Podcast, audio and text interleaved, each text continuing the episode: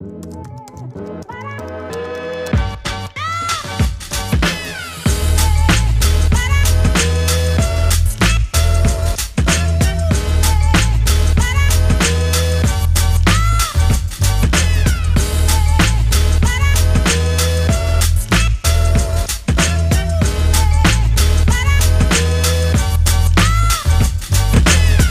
Salutare! În podcastul de astăzi îl avem invitat pe Ciprian Paraschiv. Ciprian este președintele executiv al clubului de fotbal Politehnica. A fost uh, director al, uh, în cadrul Federației Române de Fotbal pe zona de dezvoltare. A ocupat poziția de director la Direcția Județeană de Tineret și Sport are și o activitate fotbalistică importantă, a fost capitanul Politehnicii uh, cât timp a jucat fotbal, are un doctorat uh, pe zona de marketing uh, sportiv.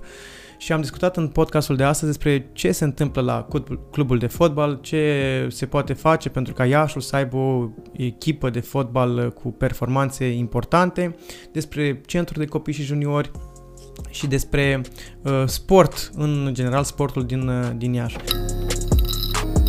spuneam înainte de uh, podcast că avem un lucru în comun. Eu am făcut fotbal la grupa de juniori a Politehnicii, grupa 89, cum înainte ne identificam după anul naștere. Așa. Și uh, am făcut la antrenorul Chereș, Adrian Chereș atunci și uh, am fost copil de mici la multe dintre meciurile la care tu participai atunci în calitate de jucător. Uh, acum, ca o paranteză, cei care au făcut fotbal știu că copii de mingi erau doar cei cu potențial, uh, primii 10-15 jucători uh, și mi-aduc aminte era pentru cei care aveam onoarea asta mare, mare bucurie. Um, mi-aduc aminte de suporteri care participau atunci în număr mai mare ca acum, dacă nu mă înșeală memoria. Um, asta se întâmpla prin 96, 97, 98, cam ăștia sunt ani în care am, am jucat la, la poli, la grupa de vârstă 89. Acum mai există grupa de, grupe de vârstă de juniori la clubul de fotbal la Poliaș? Da, cu siguranță există. Îți mulțumesc și eu frumos de invitație. mă faci să mă simt tare bătrân dacă îmi spui că mai prind jucând și erai copil de minge. Într-adevăr, la acele vremuri se treci prin vestiarul echipei mari sau să fii copil de minge era o mândrie. Fotbalul era privit uh, cu altă nuanță, acum e mult mai mercantil, acum doar pentru bani joacă, atunci jucai pentru culori, pentru oraș uh, și da, eu cu Ade am fost coleg de echipă, acum este antrenor la Centrul de Copii și Juniori. Sunt foarte multe grupe de vârstă, începând cu vârsta de șapte ani, în dealul copoului. Însă ai spus un lucru foarte, foarte frumos de care mi-e dor și sincer când am venit la ea și am sperat că, că îl voi mai vedea din nou, faptul că tribunele erau uh, pline de spectatori. Mi-aduc aminte la meciurile din Liga 1, de exemplu meci cu Steaua, se juca atunci la matineu pentru că nu erau televiziunile, nu era acest uh, broadcasting uh, la nivel uh, nu numai național și mondial. Și mi-aduc aminte că veneau spectatori cu 4-5 ore înainte da, cu tablele da. după ei să joace table ca să prindă da. un loc pentru că era sold out arhiplin și numai stadionul în jur, prin copaci stătea lumea. A fost vremuri frumoase, din păcate spectatorii nu mai vin în număr așa mare, nu mă refer în această perioadă unde evident nu au accesul datorită pandemiei, însă mă uitam așa pe niște cifre în ultimii ani, media spectatorul la Liga 1 undeva la 4.000, o medie foarte joasă. La Iași? La nivelul Ligii 1, la toate echipele. La Iași, Iași stătea bine undeva în locul noi chiar înainte de venirea pandemiei stăteam chiar foarte bine, mi-aduc aminte că ultimul meci uh, crescuserăm la peste 5500 de spectatori, uh, peste 4000 de bilete vândute, mm, spectatorii început să, să revină pe stadion, până la urmă să-i tot cu să joci cu spectatori și chiar îmi doresc foarte mult să se deblocheze cumva.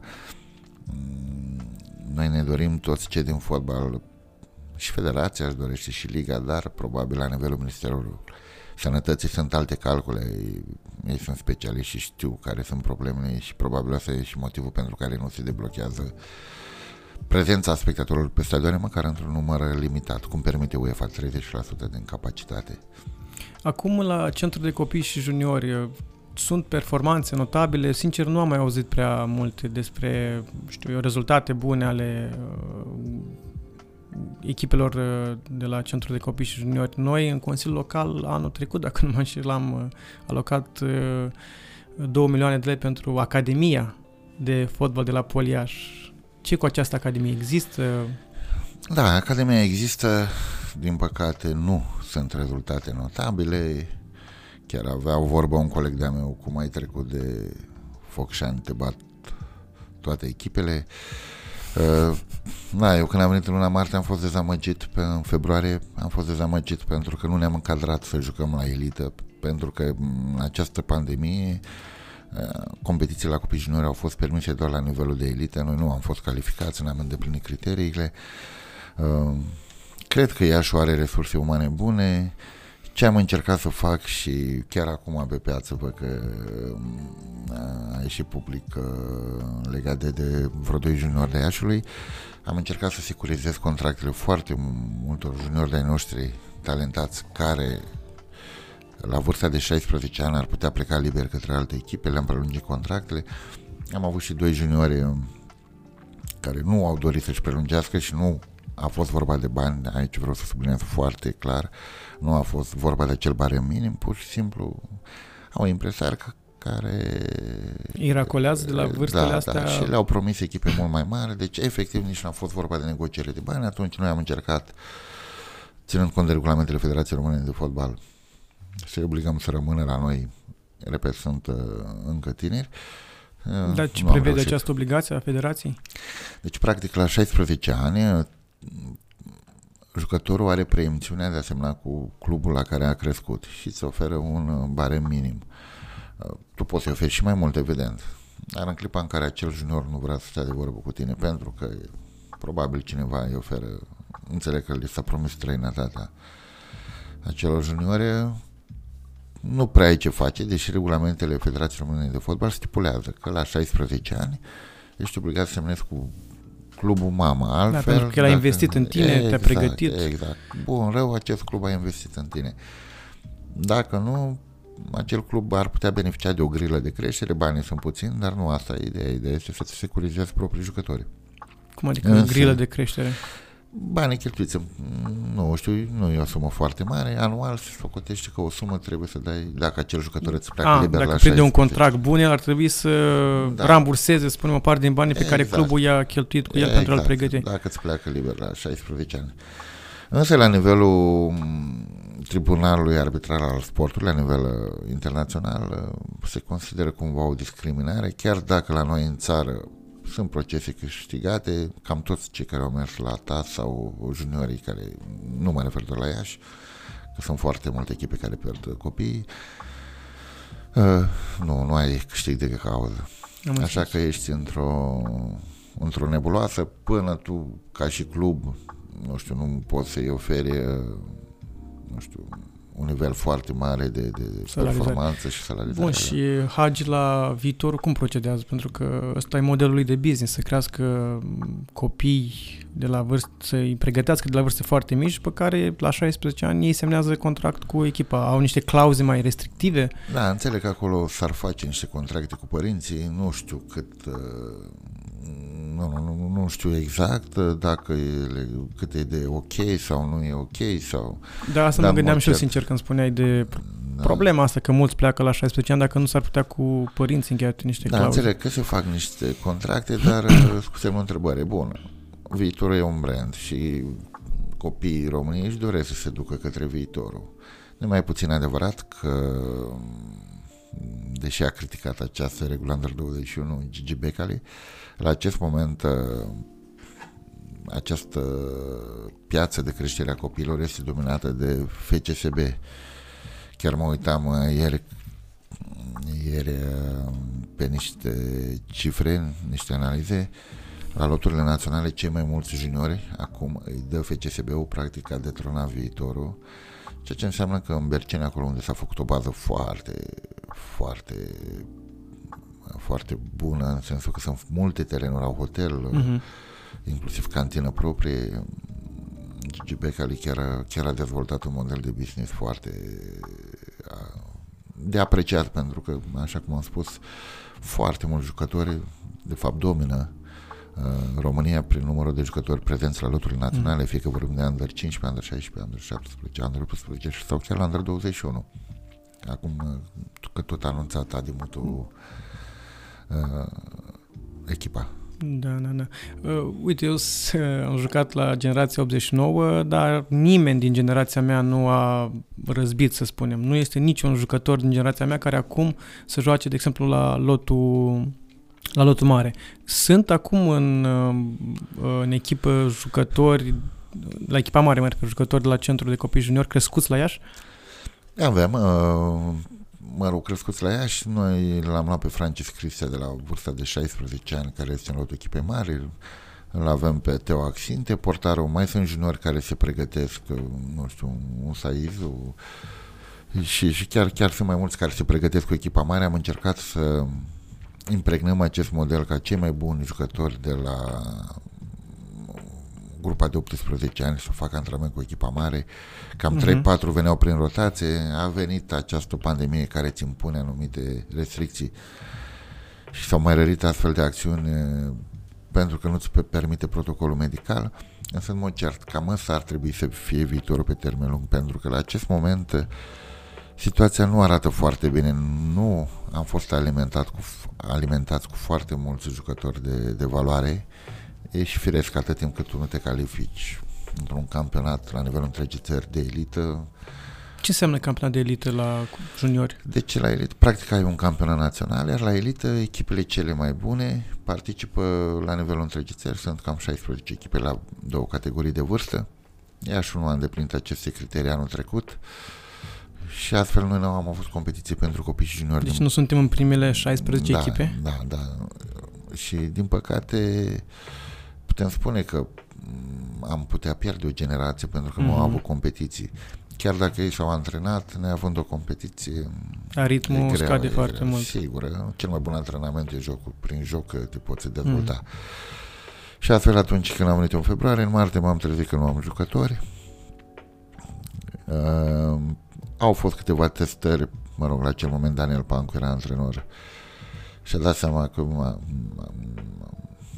ai noștri copii, neavând competiție, nu da. puteau face față la acest nivel. Uh, nu e un lucru bun ce se întâmplă acum din punct de vedere al numărului de jucători. Noi ne avem nici buget, datorii mari.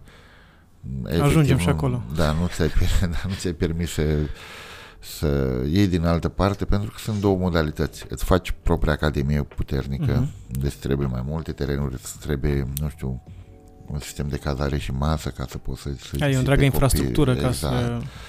Sau, o, sau ai o, o un scouting foarte bun și încerci să iei cei mai buni în țară, crescuți de, de liceele cu programe sportive de alte academii, însă în clipa aia trebuie să ai și cash ca să poți să-i cumperi, pentru că e și normal ce oameni investesc în, în, uh-huh. în acei copii până ajung la, la acel nivel. Și din păcate așa s-a trezit într-o situație în care nu avea nici una, nici alta. Ce s-a reușit, zic eu, între timp este că dacă vara trecută nu Iași a rămas fără jucători pentru că nu mai aveau contracte, este că în acest an s-au securizat contractele unor jucători foarte buni, inclusiv jucători tineri și aici mă refer la un Stan care are pe următorii 3-4 ani Răzvan Onea, Francis Cristea, Teo Axinte. Ei din Iași? Uh, Teo Axinte, Francis Cristea e din Iași, One a fost adus. Adică s crescut la centru de copii și juniori, au făcut aici. Au făcut aici, Răzvan Onea nu, a fost adus de la, de la o echipă de Liga a doua. Practic ăsta e circuitul, încerci să găsești la nivelul ligilor inferioare jucători foarte buni, tineri și da. tu să-i aduci la tine dacă propria academie nu-ți alimentează cu, cu jucători. Cam asta e modelul de, de business, neavând nici banii, pentru că, din păcate, asta e realitatea la ea și datorile care tot vin, vin, vin da, din urmă, da. nu te ajută să construiești tu încerci să reziști, dar să dezvolți e foarte greu când ai așa multe datorii. Mm. Da, asta, e, asta nu mi se pare deloc ok, pentru că echipa, și o să discutăm despre asta, într-o bună parte este finanțată de la bugetul local și în același timp nu avem jucători în prima echipă care să fie din pepiniera clubului și nu, nu mi se pare prea în regulă. Ar trebui să susținem uh, uh, sportivii ieșeni și să fie un sistem prin care uh, cât mai mulți dintre uh, jucători să vină de la centrul de copii juniori ai, ai clubului.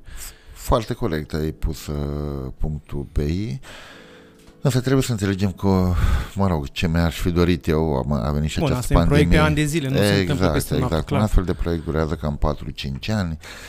Um, până reușești să crești generații performante, generații care să joace la cel mai mare nivel, uh, mă refer în primul rând elită, să fie la loturile naționale, pentru că și aici avem mm. o problemă, nu avem copii foarte mulți la loturile naționale cum... Cu, cum uh, da, mi-aduc aminte, eu am făcut după când am terminat, uh, după clasa 4 am, am dat examen la liceu cu program sportiv și am făcut fotbal la liceu sportiv și mi-aduc aminte cei de la cei din vârstă mai mare care ajungeau la lotul național erau ca un fel de vedete uh, locale, adică erau mare, mare realizare asta. Uh, acum spui că nu mai avem uh, Nu mai avem așa mulți copii. Loturile naționale. Acum au fost doi copii la, la selecția de la Under 15 la crearea noului lot.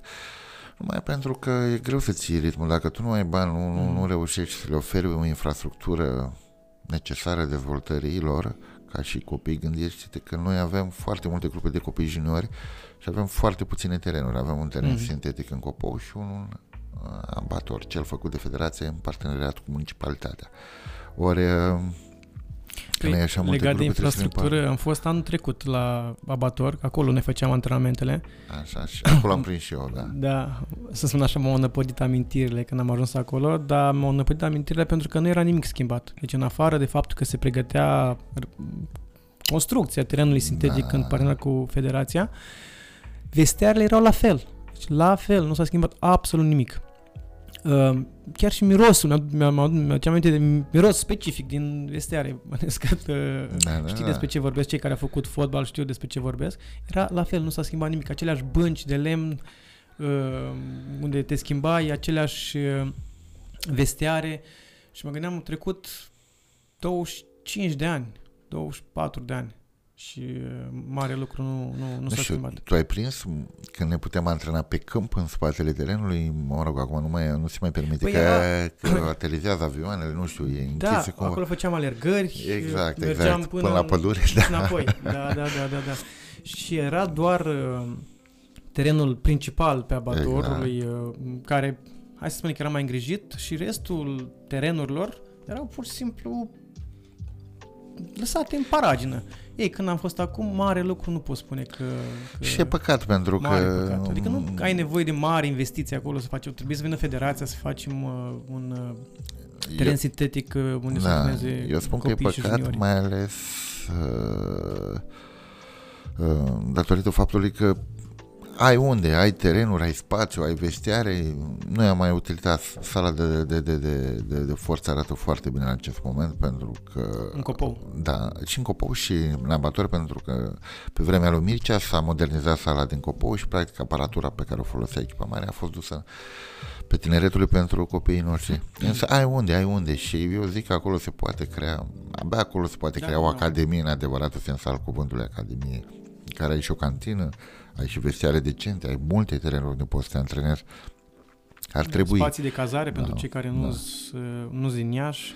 Exact, exact. Și revenem la ce ai spus tu. Da, e adevărat că această echipă fără municipalitate la acest moment nu poate exista. Să existe un investitor privat de genul Gigi Becali, eu nu-l văd să vină în Iași. De ce? Pentru că acest club nu are niciun patrimoniu, nu știu, primăria oferă Patrimoniu, și... te referi la tradiția? Infrastructură, la absolut la nimic. Gândește că stadionul e oferit de primărie, cu, mă rog, cu tot spațiul, terenurile sunt ale primăriei, deci acest club nu are, în afară de, de faptul că joacă în Liga 1, nu are Da, cum am Are o spus, un istorie. patrimoniu. Da, are o istorie, are un palmares, mă rog, și acolo sunt discuții Da, că da, se da. încearcă Dar chiar recuperarea în palmaresului. momentul ăsta palmaresul vechii Politehnici a fost recuperat de actualul Nu, club? n-a fost recuperat, chiar eram în vorbe la federație pentru că am avut uh, drum uh, pe acolo comitetul executiv, a fost o ședință de comitet executiv. E, e o nebuloasă pentru că nu se găsesc niște acte și nu se poate completa acest palmares. uh, Logo, sigla se închiriază la acest moment pentru că se Da, cui află aparține undeva. acum? Deci, practic, aparțin unui executor judecătoresc pentru că în 2010, dacă nu mă înșel, a dispărut acea echipă. A apărut o echipă nouă prin fuziunea unei echipe din Liga 2, Tricolorul Breaza, cu echipa de fotbal feminin de aici, Navobi, Mhm. și s-a creat acest club nou.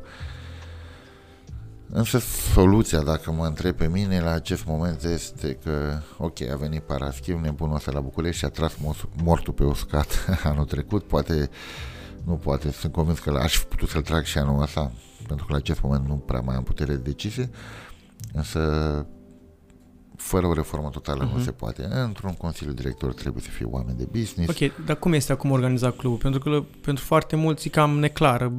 Uh, Mulți cred că clubul este al primăriei și că patronul, între ghilimele, este primarul. Nu, nu, nu, nu. E, e o asociație sportivă, o entitate uh-huh. privată, da, așa cum am spus, fără sprijinul uh, primăriei primarului și Consiliului Local, Mhm. uh-huh. pentru că practic aici e, Da, trebuie să fie o, un e efort. simbioza asta, da, pentru că, da, Nu primarul împreună. decide. exact, Consiliul Local împreună cu primarul ei decid dacă Mhm. uh-huh. acei bani vin sau nu vin către echipă. Uh, nici nu trebuie să intrăm în, în această logică că vai ce dea bani sau cheltui de la bugetul local. Nu, să știți că Iașu cei mai puțin bani a oferit la nivelul bugetului lo- local, și- dar aici nu mă refer la echipe care au investitori privați, gen Neluțu Varga la CFR Cluj, uh, nu știu, Mihai Rotaru la Craiova sau uh, uh, sau Gigi Becali la Steaua. Dar și- numărul total de echipe din Liga 1, câte sunt? 16? 16, Șai- da. C- Câte sunt finanțate integral din surse private și câte sunt finanțate de la... Și cu ajutorul primăriei. și cu ajutorul primăriei. practic la nivelul legii întâi tu trebuie să fii instituție privată. Însă în unele comunități s-a găsit acest mix în care alături de privat repet, n-am văzut actele, nu vreau să, să vorbesc prostii, dar dau exemplu Chindiei Târgoviști, unde au o, o entitate privată, Universitatea Valahia, iar printre ceilalți membri fondatori și acționari ai, ai clubului sunt Consiliul Local și Consiliul Județean. Și atunci ei au modalitatea legală de a oferi bani către club. Bun, acum există starea de alertă unde nu sunt probleme, se face derogare de la Consiliul Lege, da. Concurenței, da. Dar ce te faci după ce se termină starea de alertă? Cum finanțezi acest club? Pentru că, repet, Iași, fără sprijinul municipalității, la acest moment nu poate activa. Și atunci eu am venit și am zis să nu mi-a trebuit mult să-mi dau seama, am văzut anul trecut, fără o reformă totală, nu. Deci Iași nu mai are niciun viitor, pur și simplu ne păcălim unii pe alții. La urmă mi-aduc aminte, mie îmi place mereu să fac paralela cu Londra, cum a scăpat uh, Londra de ciumă. E, uh, s-a întâmplat atunci când toate casele au ars și s-a luat de la zero. Deci, într-un Mhm. consiliu director, eu văd că și revin la întrebarea Da. da. care mi-ai pus-o, cine e cu acest consiliu director, Cum este organizat clubul? Exact. Să vină și mediul de business, cum avem un partenerul pe transport auto care e deschis și, și poate ar veni să vină și mediul universitar, pentru că și universitățile chiar au autonomie proprie și pot ajuta cu foarte multe lucruri uh, să fie reprezentanții tuturor partidelor din Mhm. Consiliul Local, în uh, Consiliul Director. De ce spun eu că ar fi bine să fie reprezentanții tuturor partidelor? Pentru că acei consilieri locali votează ca să dea niște bani și normal ca ei să aibă Se poate controlul. urmări Exact, modalitatea de... Da, cheltuirea lor. aici, și numai asta, e- mi se pare normal să aibă și, și, și decizia în mână atât timp cât tu finanțezi. Corect. E adevărat, nu e o... Procentul e undeva la 30%, nu cred că e mai mare uh, din bugetul unui club pe care îl oferă municipalitatea la acest moment, pentru că marea parte vine din, din drepturile TV.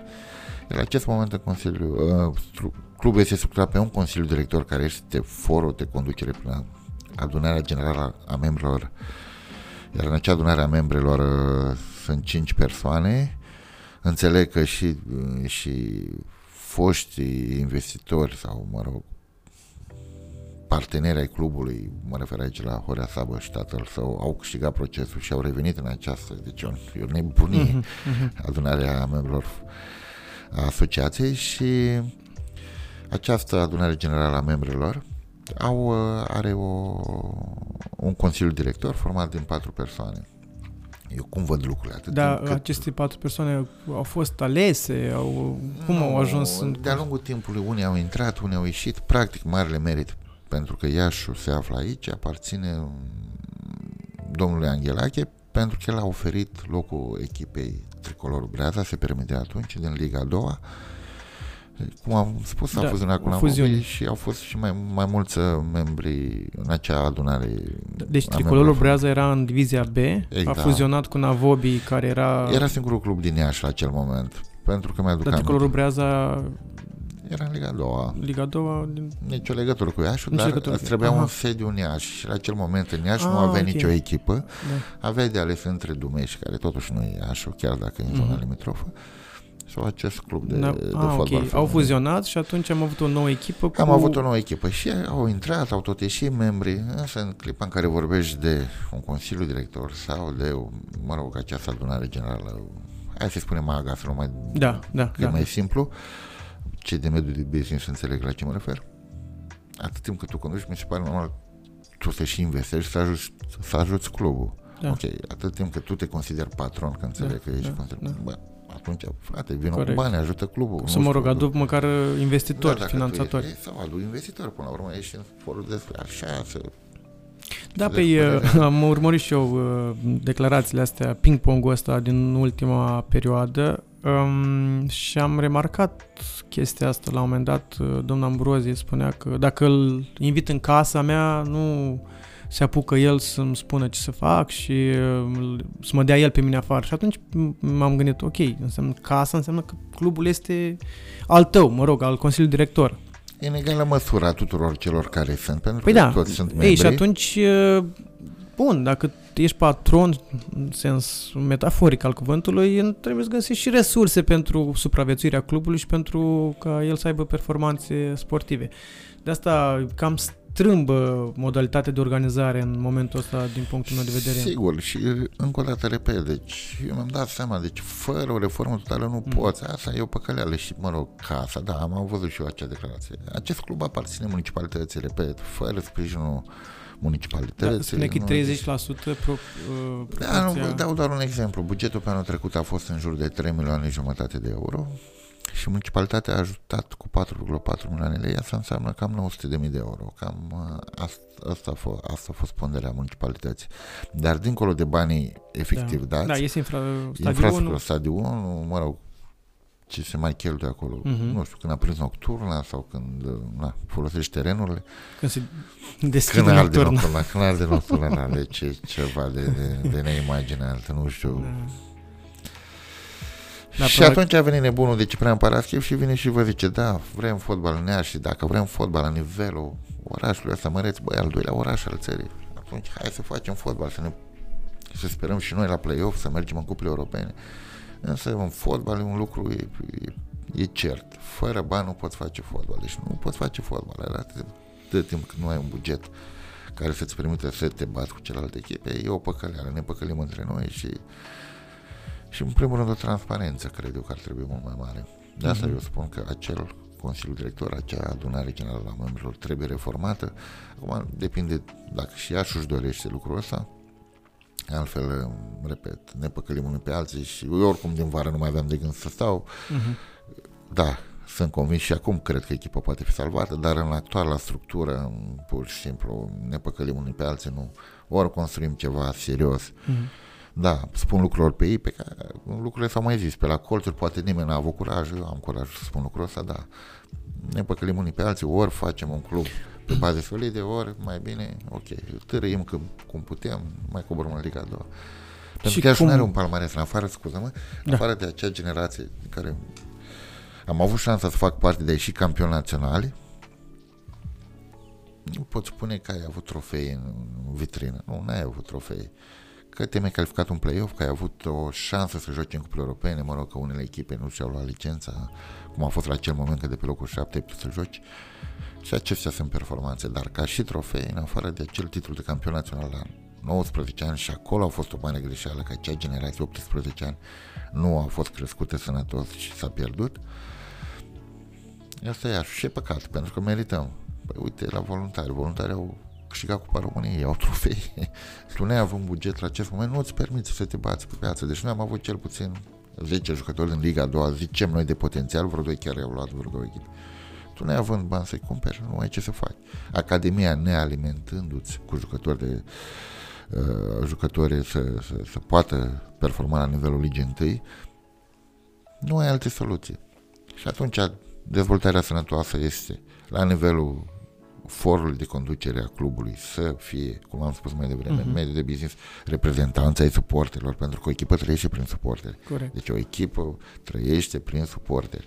Și eu când eram fotbalist și, nu știu, nu mai puteam alerga, se întâmpla în teren. Și auzeam pe spectatori strigând și jucători. Da, deci efectiv vedeai că mai poți. Da, mai, da, da, da. În un sfert de oră vedeai că și chiar alergai și mai bine. Cam, cam asta e soluția, să dezvoltăm sănătos. La nivelul Academiei, într-adevăr, trebuie o reformă pe care eu nu am reușit să fac și, și recunosc pentru că a venit această pandemie, juniorii nu au mai avut competiție. Dar, practic, cum s-ar putea face asta? Ar trebui ca actuala componență a Consiliului sau AGA actuală să... Pur și simplu, să se dea la o parte, să vină alți oameni, eu cred că aici, în primul rând, cheia se află la nivelul Consiliului Local și mă refer la mm-hmm. toate partidele politice din Consiliul Local. Dacă se dorește acest lucru și primul pas este ca reprezentanții acestor uh, entități care se află, partide politice care se află în Consiliul Local, își vor dori să-și trimite reprezentanți la nivelul Consiliului Director. Alături, repet, tot timpul trebuie să existe și, și, și o entitate privată la nivelul ligii întâi, fie că vorbim de universitățile din Iași, care, repet, pe vremuri au fost, da, chiar când s-a construit acest club, dacă nu mă înșel, Universitatea Agronomică a fost și Universitatea Tehnică parte din Consiliul Director. Păi de asta cred că poartă și numele Politehnică. Da, tot timpul a fost socotit un club studențesc, acum, mă rog, nu mai are aceeași conotație. Însă la Iași tot timpul s-a jucat cu sfârșitul, mă rog, eu am trăit vremurile în care banii erau foarte, foarte puțin, dar era acea mândrie că era nu știu, coborai da. copou și te recunoștea lumea pe stradă, uite, poli. Acum nu, și nu e vorba doar de Iași. Așa s-au schimbat vremurile. Fotbalul e un business la nivel mondial, deci... Păi și atunci nu poate fi și la Iași un business? Adică de ce... Poate fi, poate fi. Dar spui că asta e un proiect pe termen mediu-lung. Mediu-lung. Ideea este că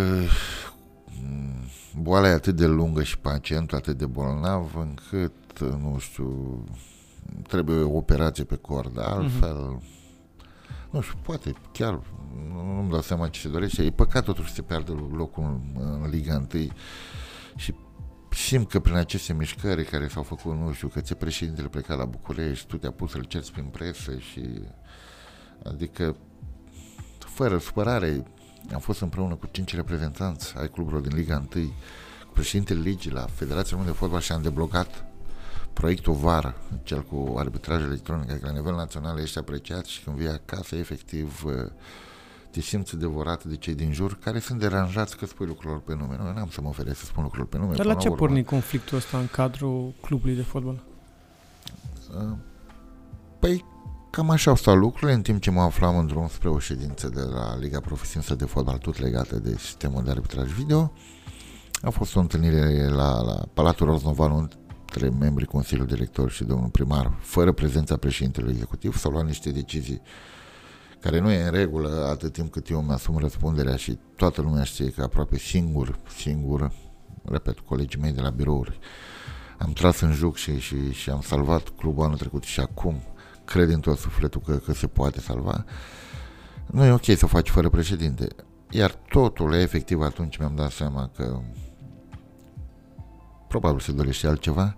În clipa în care tu scolți în mediul public din Consiliul Director, pentru că e clar de unde au plecat documentele, știu și cine le-a dat, documente de uz intern, unele neconforme cu realitatea, pentru că dacă ar fi trecut și pe la mine, le-aș fi spus acelor oameni din interiorul clubului care le-au dat către Consiliul Director, care nu știu engleză, le-aș fi spus, vedeți că aceste sume la impresar sunt greșite, aceste sume la jucători sunt greșite, contractele sunt în engleză, ele presupun, nu știu, o durată de 2 ani, 3 ani, sumele nu sunt reale, jucătorii nu mai există, au plecat, adică nu au cum să fie. Mm. Dar, mă rog, neștiind engleză, după aia mi-am dat seama că e un sabotaj, pentru că vrei, nu vrei, în clipa în care un jucător vede în ziar salariul colegului său, și nu numai în fotbal, e valabil în orice, cred că în orice instituție, e normal să se gândească, bă, nu știu, ăla poate a jucat cu 5 minute mai puțin ca mine și are salariul mai mare ca mine.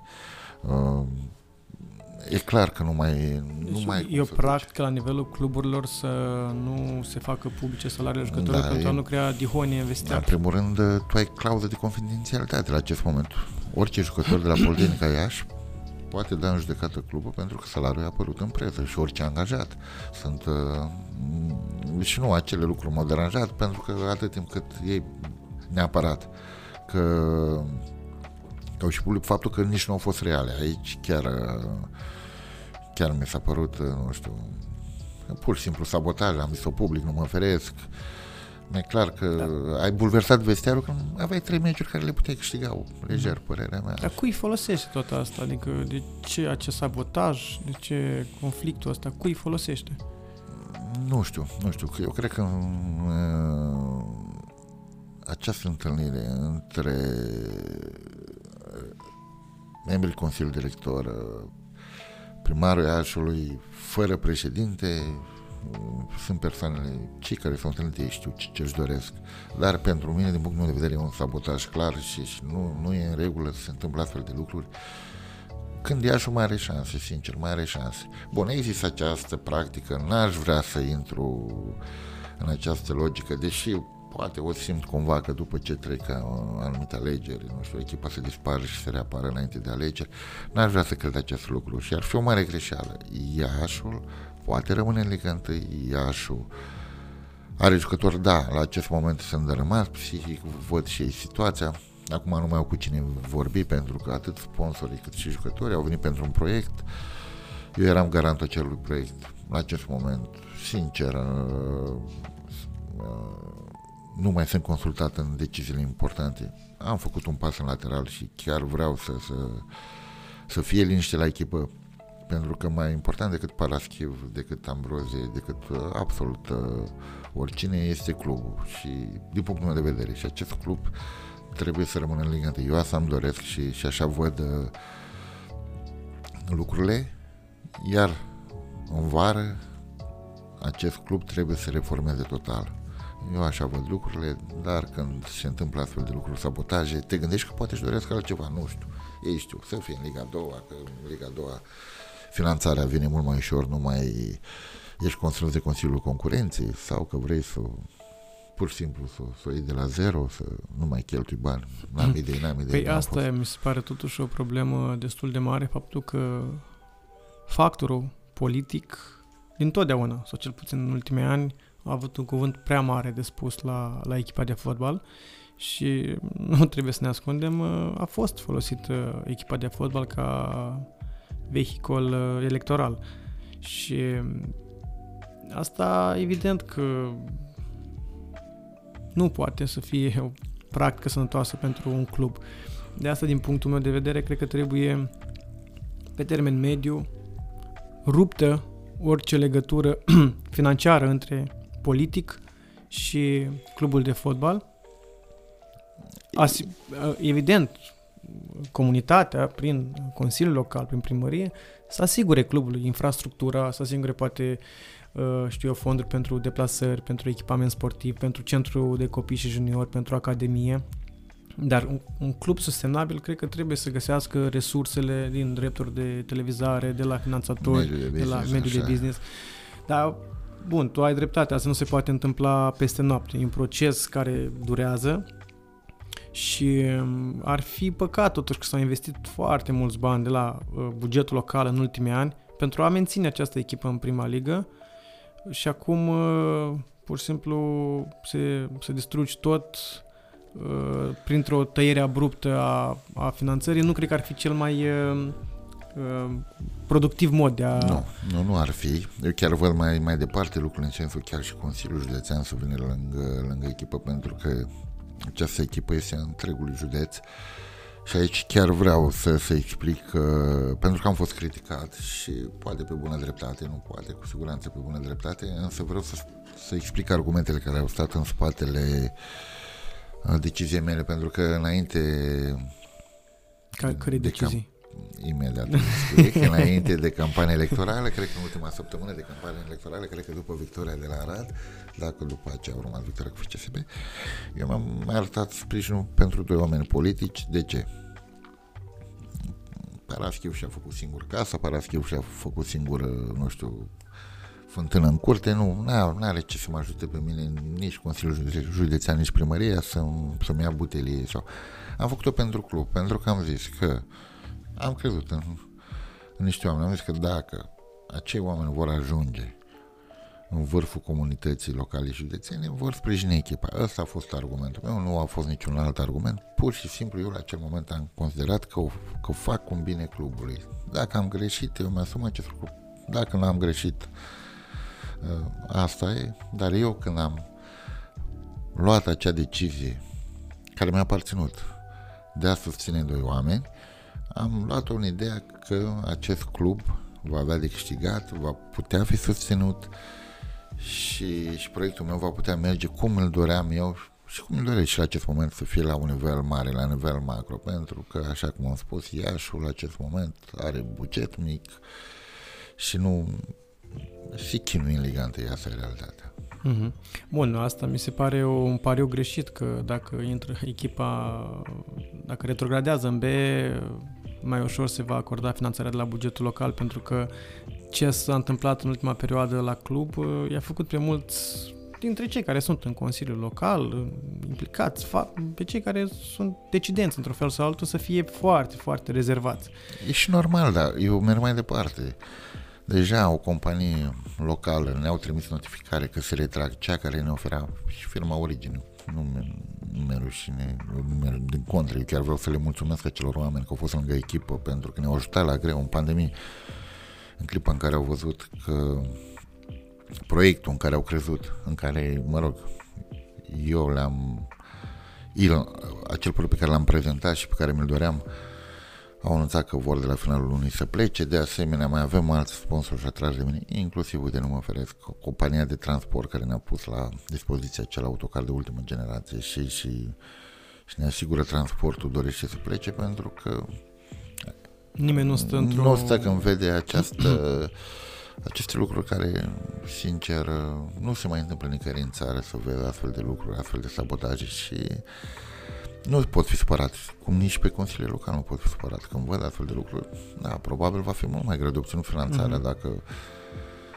uh, se întâmplă astfel de lucruri care nu n-au, n-au ce căuta într-o instituție decentă și, și în care lucrurile merg pe făgașul normal. Da. Um, bun, dar tu în cât, cât timp crezi că ar lua clubul ca el să devină sustenabil, să spun, din punct de vedere financiar? Adică să devină să ajungă la momentul în care să nu mai aibă nevoie de infuzie de bani de la primărie, de la Consiliul Local. E greu, e greu de, de spus acest lucru pentru că acest club are datorii, are datorii mari. Am găsit aproximativ 2 milioane de euro datorii când am venit în dealul Copoului. Adică în anul, anul, anul trecut, anul trecut, în februarie. Ce pot să spun cu, cu, cu zic eu, cu mulțumire este că într-un an pandemic, dacă te uiți la un raport de gestiune pe 2020 și un raport de gestiune pe 2019, în condițiile în care 2020 ai avut meciuri mai multe, ai avut prudența mediului de business, ai avut pandemia care a venit peste tine și, și cheltuielile mult mai mari cu acest protocol medical și nu numai cu acest protocol medical, ai avut un bonus de performanță de rămânere elegante pe care l-ai acordat. Uh, deci, comparând acele rapoarte de gestiune, se vede că, culmea într-un an pandemic, datoriile au scăzut, a fost și un mic profit de vreo 700.000 de lei, iar în 2019 ai, ai să vezi că datoriile au fost mult mai mari, ba chiar și pierderea de peste un milion și ceva, vorbim de lei aici. Uh-huh. Deci, lucrurile s-au mișcat, nu extraordinar, dar lucrurile se mișcau pe drumul bun. ai aceste datorii foarte mari atât timp cât... Uh, Acum cât... Uh, deci undeva... Cât sunt datoriile clubului? Cred că era undeva la un milion de euro, pentru că banii care au venit din drepturile TV au mai închis din datorile din decembrie. Sincer, acum nu mai știu cum să n-am mai făcut o plată, cred că sunt vreo două, trei săptămâni de când chiar nu mă mai ocup. Pur și simplu sunt uh, cu rolul decorativ în club.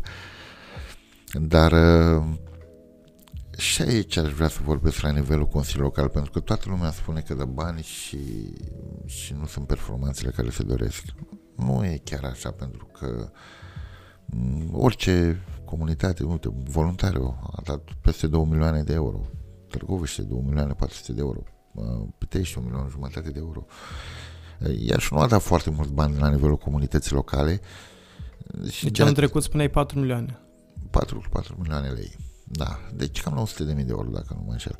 Ei, practic, ne comparativ cu celelalte echipe de Liga 1, nu s-au dat atât de mulți bani încât să ai pretenția ca ea să joace în cupele europene. Deci fără un buget minimal, minimal de 5 milioane de euro, nu poți spera la un play-off. Deci n-ai cum. N-ai adică cum, din drepturi de televizare și de la buget da, local bugetul, și la finanțatori. Da, bugetul la sponsori. Overall, da. Uh-huh. N-ai, n-ai, n-ai cum să te compari. Și acum bugetul clubului cât este? În jur de 3 milioane jumătate de euro, mă rog, bugetul estimat de văzut ce se va întâmpla, că dacă sponsorii au început să retragă deja și... Și proporția undeva la 30% Consiliul Local, drepturi de televizare... Cea mai mare pondere o drepturile de televizare și mai sunt, de exemplu... 60, să spunem, nu? Și cam 10 la... Cam, cam așa. Și care este proporția uh, sponsorilor în bugetul total al clubului? Păi putem completa mai departe, undeva la 10%. Cred că spre 20% bun. Noi anul trecut n-am avut nici ticketing-ul, care era uh-huh. o sursă importantă ah, okay. de venit. Dacă nu mă înșel, în 2019 au fost peste 100.000 de euro. Eu sunt convins că spectatorii Iași făcea mult mai mulți bani în, în această perioadă. Repet, crescuseră numărul de spectatori. Cam, cam asta e.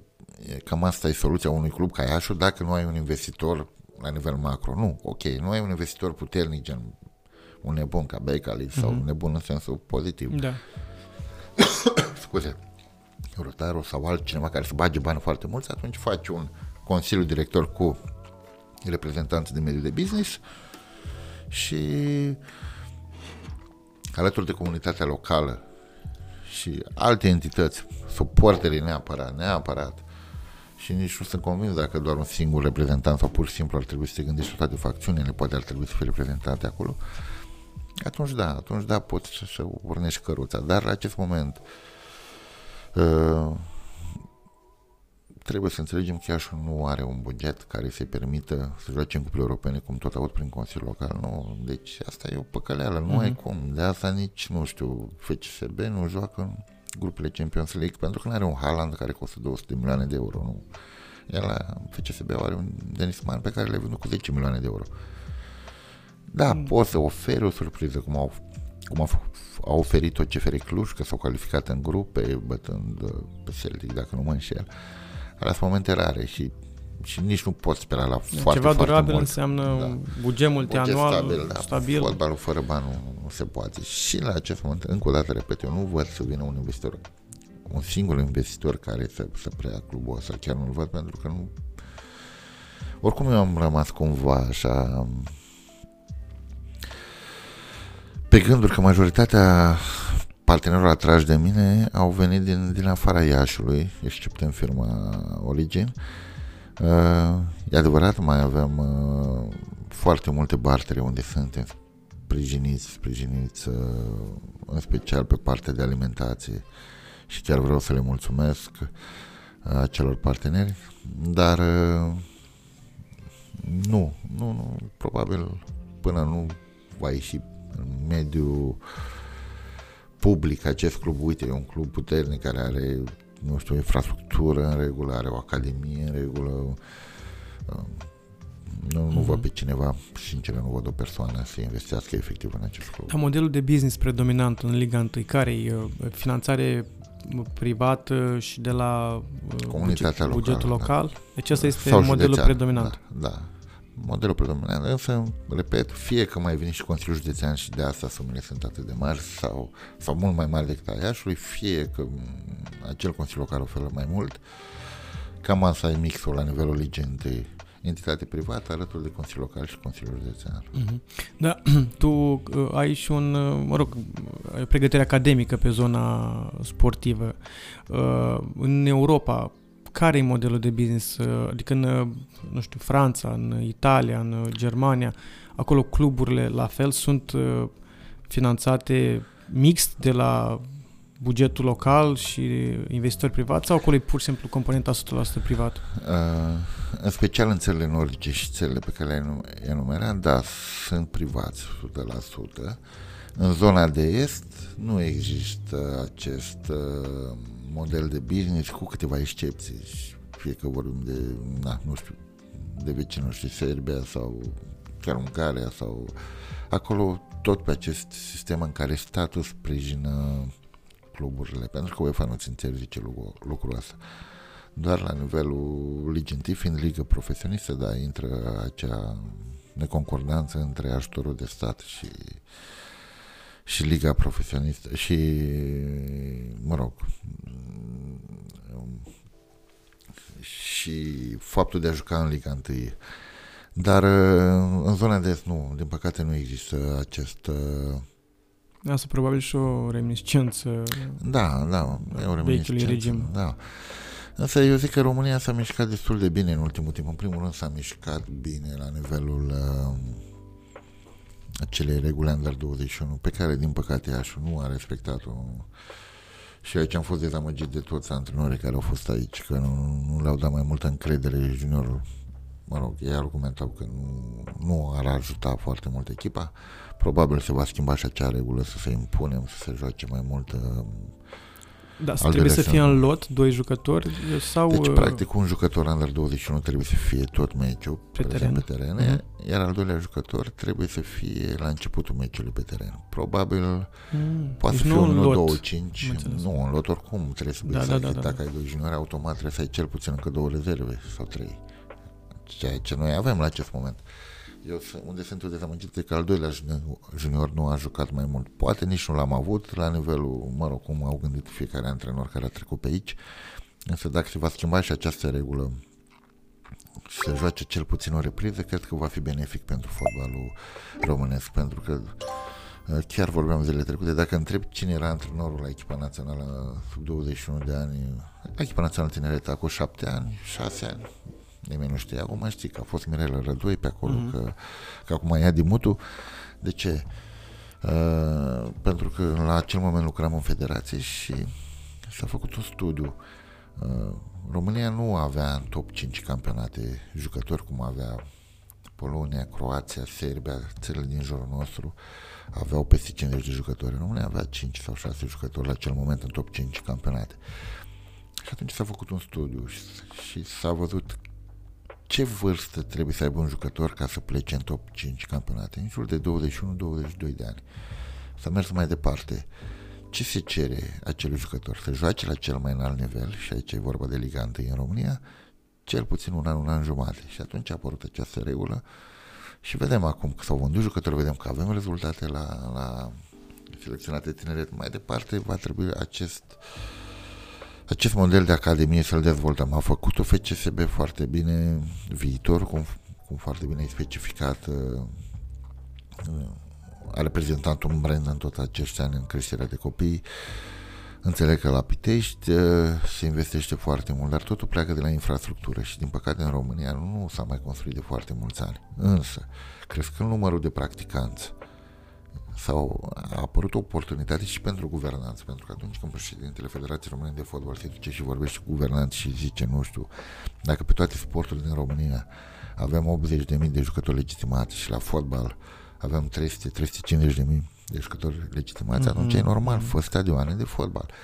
Și astfel și cu, mă rog, acest euro care ar fi trebuit să se desfășoare în România și se va desfășura de altfel, dar probabil cu spectatori mai puțini sau chiar fără spectatori, a dat oportunitatea să apară unele stadioane noi și au apărut peste tot în țară. Totul pleacă de la infrastructură, inclusiv pe partea de sponsorship. Ne gândim că acum vrem să implementăm varul, dar noi punem întrebarea, noi la Iași putem să asigurăm acelor camere de Varul, var, sistemul de arbitraj. video, da, da, pentru că trebuie foarte multe camere de, de, de Adică te referi dacă putem uh, ca financiar? Da, nu, nu, nu, sau, ca și uh, infrastructură. Ca infrastructură, ok. Ok, nu mergem la nivelul uh, Champions League unde ai peste 18 camere, dacă nu mă înșel. Să zicem că faci cu 6 camere, dar tot trebuie să oferi minime condiții ca acele, uh, nu știu, acele camere să aibă unde să poată fi poziționate și să filmeze din mai multe unghiuri astfel încât acel asistent VAR sau arbitru VAR sau acel operator video să poată într-un timp foarte scurt să, nu știu, să delimiteze limita offside, linia offside-ului, să vadă fazele litigioase. Eu, eu, eu am spus tot timpul, România, în primul rând, în ultimii ani, după căderea comunismului, a suferit din punctul de vedere a infrastructurii. Eu nu am fost și nu am să fiu niciodată un uh, susținător al comunismului, dar acel sistem centralizat de a practica sportul, coercitiv cumva, a ajutat, a ajutat, pentru că s-au construit și stadioane pe... Gândește că Iași are din 60, cred că, sau 70 mm-hmm. stadionul. Foarte vechi. Trebuie, trebuie infrastructură nouă, pentru că și, și un sponsor îl poți activa.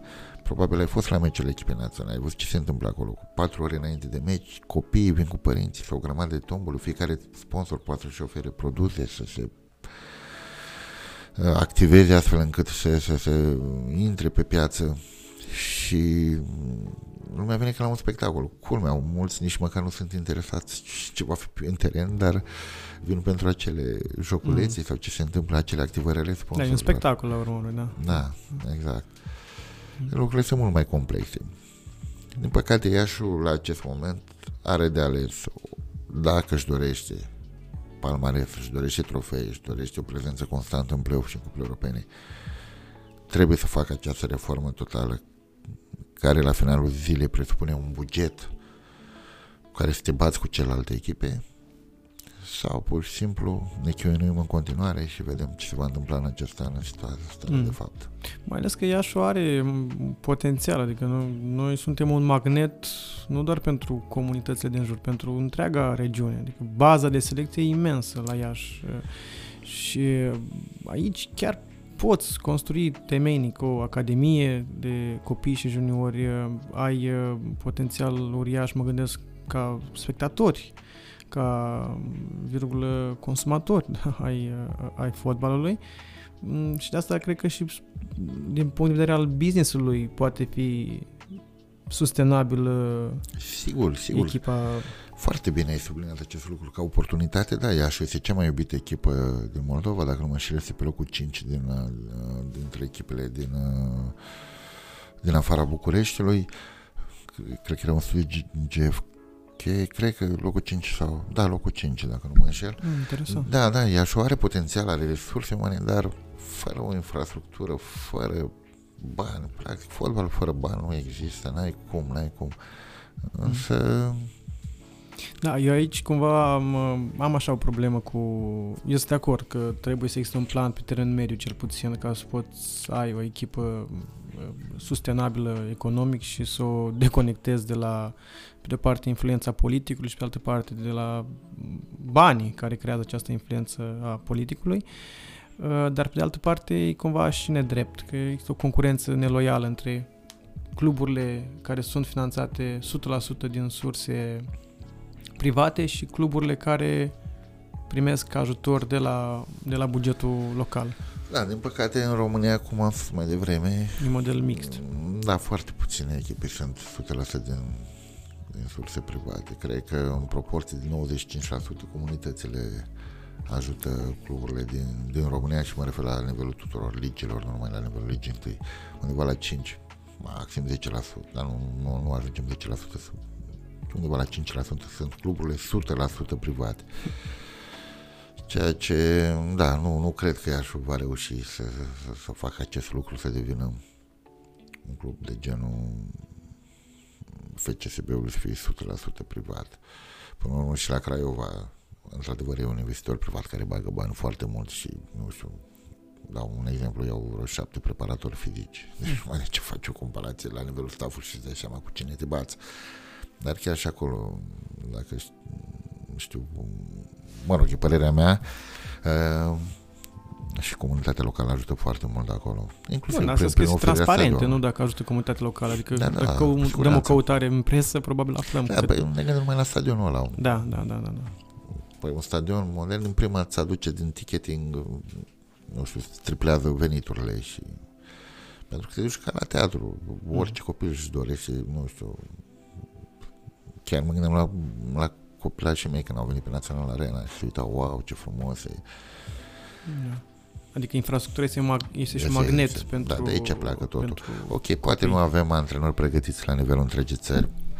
Poate copiii noștri nu și nu extraordinar de bine antrenați sau, uh, nu știu, au alimentația cea mai bună sau nutriția cea mai bună. Dar zic eu că principala problemă pentru fotbalul românesc o reprezintă infrastructura. Și sunt bucuros că totuși, în ultimul timp, aud, aud că s-au făcut trei stadioane la București, că, nu știu, la Târgu Jiu a apărut un stadion nou, la Arad a apărut un stadion nou, la... Să sperăm că și Moldova Iașu va avea acel stadion nou, pentru că Iașu merită până la urmă. Mm-hmm. E, nu al doilea oraș al țării. Da.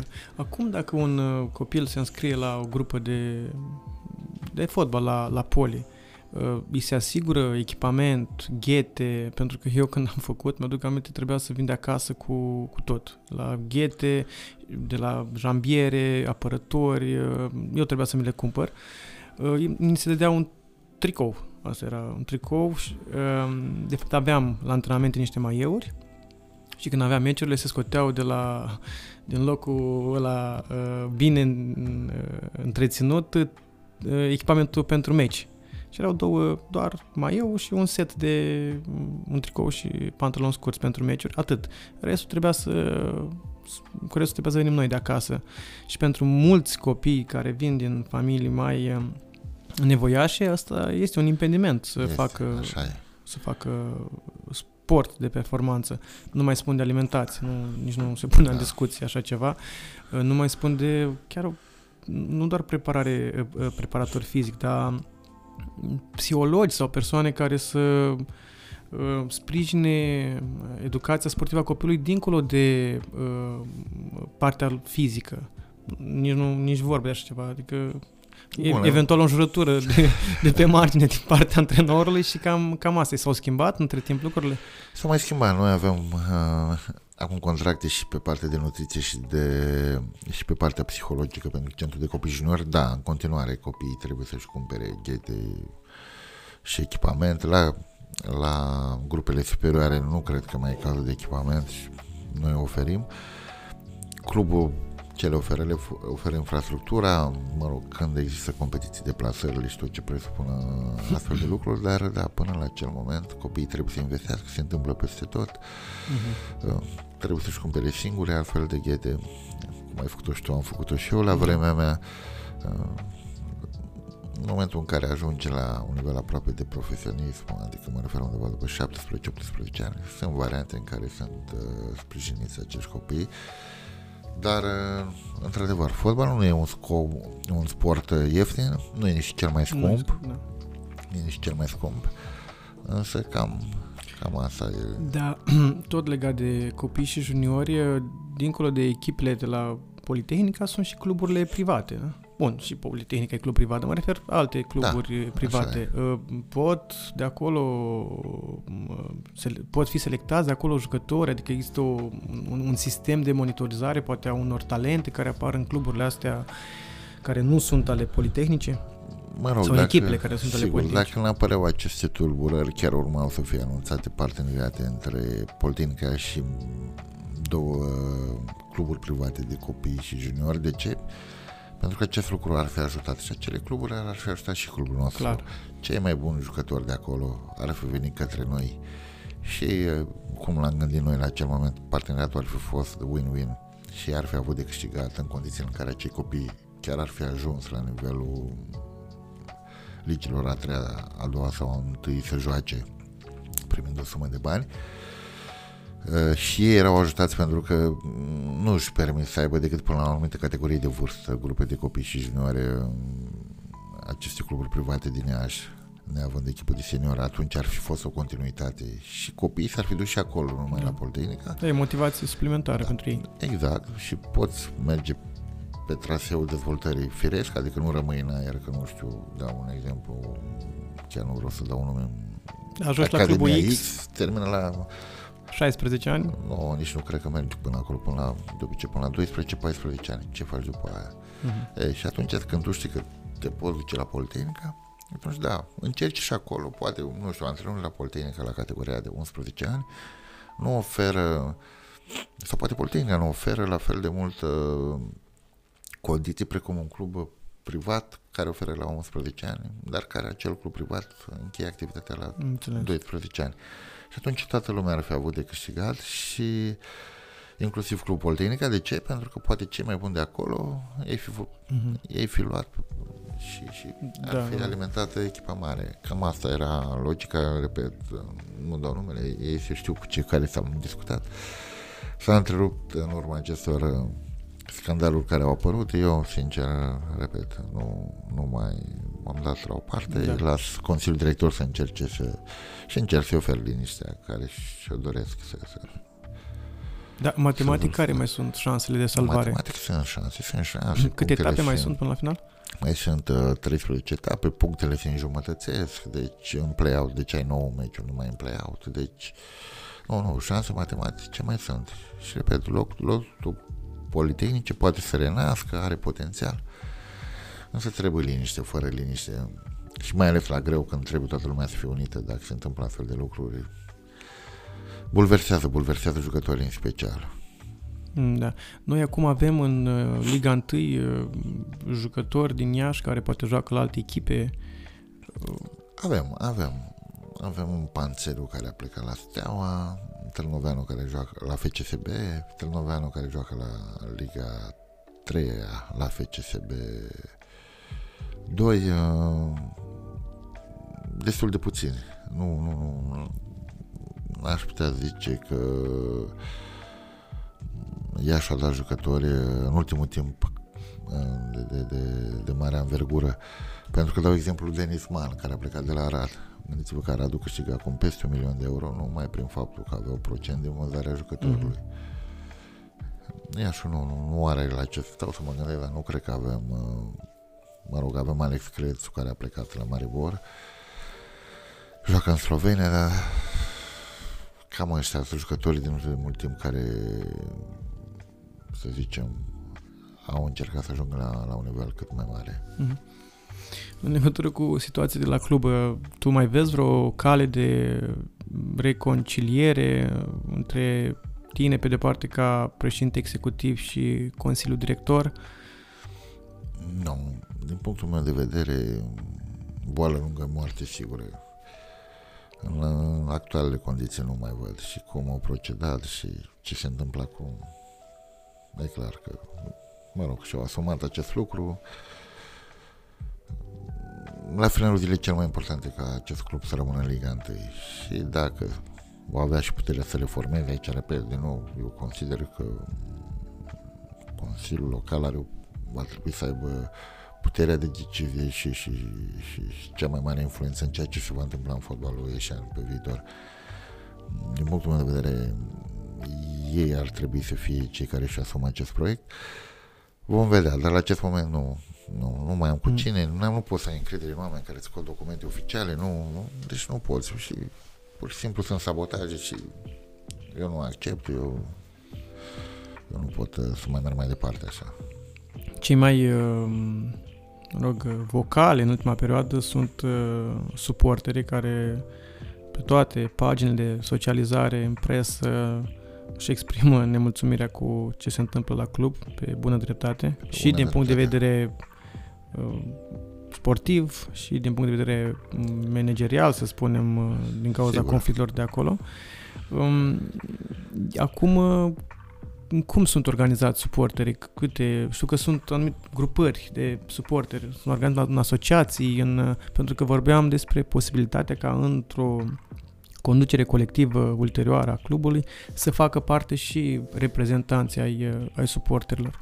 Da, suporteri sunt mai multe facțiuni, sunt și suporteri de tastatură, mă rog, care doar scriu pe Facebook, dar în special nucleul dur a unei echipe este dată de peluză, ești la tribună, abia un grup de suporteri și peluzele sunt împărțite în mai multe grupări de suporteri și chiar îmi spunea cineva, băi, ce prea, măcar un lucru ai făcut de când ai venit la ea și ai unit toate grupurile de suporteri. Și într-adevăr, eu i-am simțit uniți la nivelul tuturor facțiunilor. Cam, uh, din punctul meu de vedere, aceia suporteri adevărați care, care vin în peluză la meciuri, care merg după echipă în deplasare, sunt și supărați. În general am văzut că multe comentarii negative vin de la suporteri care au plecat din țară, nu toți, sunt uh-huh. și mhm. suporteri care au plecat din țară care, care sunt pro, pro club. Însă, din punctul meu de vedere, Iași are suporteri foarte, foarte frumoși, eu iubesc, că le-am spus că datorită lor am venit. Chiar și acum îi apreciez pentru că că sunt lângă mine, însă și lor le-am explicat că fără o reformă totală, practic, acest mm. club nu, nu poate. Și ca uh, media telespectatorilor, uh, fotbal în continuare, clar, e cel mai uh, urmărit uh, sport din România, bănesc că nu, aici nu mai avem dubii, dar uh, în ultimii ani ai constatat, ai constatat o descreștere a numărului de telespectatori, adică televiziunile de știri au rămas cam aceleași. Sunt curios dacă și audiența a scăzut, a crescut în ultimii ani, adică fenomenul fotbalistic la nivel no, național. Nu, audiența a crescut în ultimii ani, mă rog, mai sunt și cifre în care arată că anumite puncte de rating au scăzut în perioada pandemiei, dar în special au crescut pentru că nu a fost permis accesul spectatorilor pe stadioane. Drept dovadă că Liga 1 trăiește datorită drepturilor de televiziune, unde și eu văd că se pot obține mult mai multe, mult mai mulți bani. Chiar am spus-o în ședința ligii, eu sunt așa de vocal cum sunt și acasă, sunt și, și la nivel național, în clipa în care deținătorul de drepturi TV a amendat toate cluburile de Liga 1 pentru că nu au fost livrate șapte meciuri. Ne aducem aminte finalul de sezon că Dinamo nu a mai jucat meciuri, parcă un meci Craiova asta nu s-a mai jucat, au fost în jur de șapte meciuri care nu s-au jucat, am fost amendați, amendați între ghilimele, mă rog, în jur de 800 de mii de euro. Toate cluburile trebuie să plătim banii ăștia. Bun. Iar eu am venit și am spus, nu trebuie să fii expert contabil sau pur și simplu o matematică foarte, foarte basic. Dacă la șapte meciuri tu mai amenda cu 800 de mii de euro, eu cât ofer aproape 50 de meciuri, 48 dacă nu mă înșel, pentru că s-a mărit uh, Liga la 16 echipe, eu să nu primesc niciun ban, mi se pare normal să primesc și eu acei 5 milioane de euro în plus, dacă tu mă... Dar mm-hmm. cine s-a, se află acolo în vârf la nivelul ligii, n-au, n-au negociat bine, inclusiv și acum mi se pare că nu sunt pe drumul cel bun negocierile, inclusiv cu Varo. Da, banii care vin către echipe din drepturile TV vin în funcție de locul, locul în clasament. În funcție de locul în clasament. Da, da, da, locul în clasament. Și, într-adevăr, ea și-a primit mult mai puțin bani față de anul trecut. Uh, pentru că au scăzut puțin banii, mărindu-se numărul de echipe, a trebuit împărțiți la alte două echipe și banii au, au fost mult, mult, nu mult, în jur, au fost mai puțini, au fost mai puțini și da, asta ne-a afectat. Uite, și acum, în luna, la final de martie, dacă Iași nu termină pe locul 14, nu va mai primi niciun bani din dreptul TV, doar ultimele două echipe nu primesc bani din dreptul TV. Mm-hmm. Și va fi o problemă la nivelul bugetului. Păi da, vorbeam la început, nu? De undeva la 60-70% din bugetul echipei vine din drepturile TV. Adică ar fi chiar o gaură da, mare în buget. Da, cam pe acolo, da, da, da. Mm-hmm. Da. Da, ultima chestiune pe care voiam să discutăm uh, se vorbește mult despre fotbal și cumva pe bună dreptate e cel mai uh, urmărit sport. Uh, dar mai sunt și alte cluburi sportive. Tu ai fost director la Direcția Județeană pentru Tineret și Sport o bună perioadă de timp. Um, apare conflictul ăsta între RAM, între alte, alte fotbal și alte, alte sporturi pentru că se simt uh, discriminate sau nu sportul, reprezentanții uh, sportelor respective, antrenorii, jucătorii și mai departe. Uh, și uh, cred că trebuie să găsim un echilibru între, pe de-o parte, sprijinul pe care comunitatea îl dă echipe de fotbal ca cea mai, mai spunem, iubită echipă numeric, da? Și cea mai urmărită echipă, dar pe de altă parte să ne îndreptăm atenția și spre uh, echipele de handbal, care anul trecut echipa a fost desfințată, rugby, uh, volei um, și alte uh, sporturi de echipă. Cum știi din experiența ta, care e modelul în alte orașe, astfel încât să se asigure un echilibru între fotbal și alte, alte da, cluburi bun, sportive? Echilibru e greu de asigurat, pentru că așa cum am spus și mai devreme, fotbalul domină piața, e cel mai iubit sport în România, sunt studii care arată și impactul economic al fotbalului la bugetul întregii țări, sunt studii făcute, mă rog, care au fost făcute împreună cu UEFA, dar da, și acele sporturi trebuie susținute. Mi-aduc aminte pe vremea când eram la direcția de sport, chiar și chiar a avut 5 reprezentanțe, dacă nu mă înșel, la Olimpiadă, mă rog, un reprezentant la Jocurile Paralimpice, dar tot consider că la cel mai la nivel a reprezentat Iașu. Însă e, e greu să dai aceleași bugete și să asiguri un echilibru între um, celelalte sporturi și fotbal. De ce? Pentru că ele nu vând atât de mult.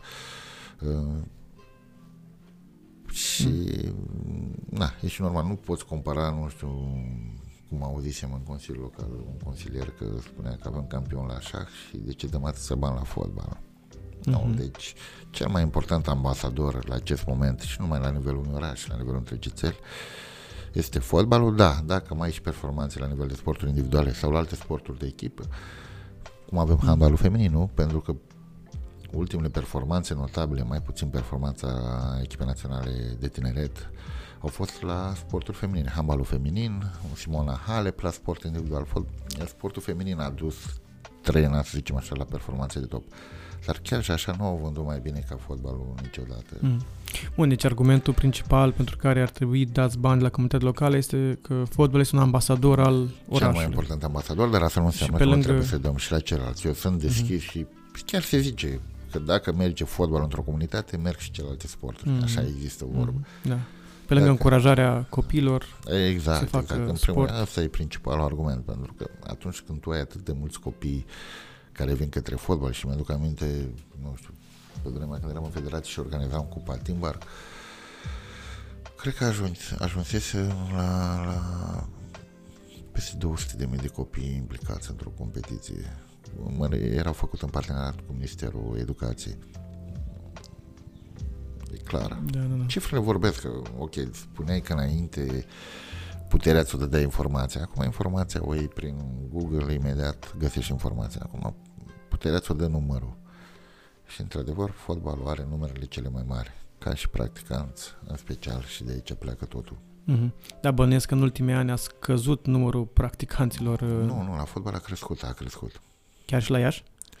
Da, chiar și la Iași, chiar și la Iași. Adică au apărut aceste cluburi. Când eram da, era da, clubul Noua Generație, nu știu dacă mai Noua există. Generație, dar și păcat că acea, acel club, dacă nu mă înșel, a promovat în Liga 2 și a fost desfințat ulterior. Mm-hmm. Dar era mare rivalitate între Poli și Noua Generație. E bine, e bine să existe o rivalitate. Da. Acum este la nivel local, uh, la nivelul copilor și juniorilor, o competitivitate între cluburile existente? Tot timpul va exista această rivalitate, în schimb la nivel de conduceri nu, eu am o relație foarte nu, bună. Nu, clar, mă refer uh, ca pentru... Sportiv. Da, mă da, pentru... tot timpul există această rivalitate mm-hmm. și, mhm. da, și inclusiv între orașele limitrofe. Nu? și tot timpul va avea rivalitate, nu știu, cu Botoșanu, cu Vasluiu, mm-hmm. cam asta mai... Uite, Vasluiu a fost un model uh, de echipă de fotbal sprijinită financiar care a avut rezultate. privat, da, da, dar ținând cont la banii care s-au dat, din păcate, Vaslui nu a fost chiar acolo unde ar fi trebuit să fie. Eu știu că au bugetul cel mai mare și nu a reușit să câștige campionatul României, dar eu am o părere foarte bună despre Adrian Porumboiu. Chiar și zilele trecute am vorbit cu el.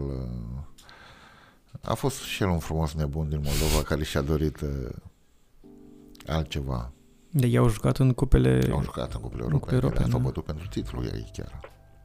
și au avut uh, ce jucători de talie europeană, chiar mondială, la, la jucători de națională, cu 10 de mii de euro pe lună plătiți. Adică. Mm-hmm. Chiar au băgat bani foarte mult Vaslui la acel moment.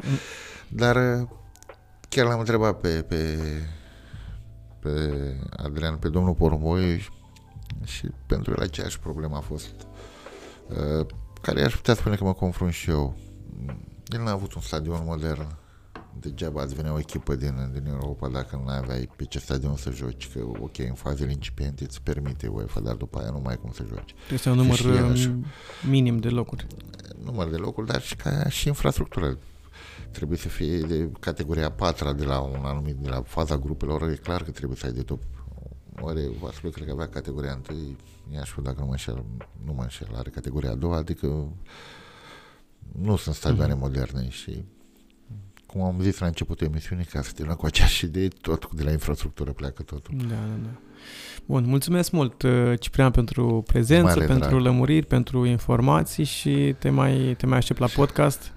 Uh, fotbalul e un subiect inepuizabil. Inepuizabil și e bine să iubim această echipă, e bine să avem fotbal în oraș și poate e bine să, să visăm la ceva ce n-a avut Iașu niciodată. În primul rând, un trofeu, un palmares și acest lucru se poate face doar dacă noi toți, noi toți avem curajul să spunem lucruri pe nume și să facem o reformă la nivel o reformă totală. Mm.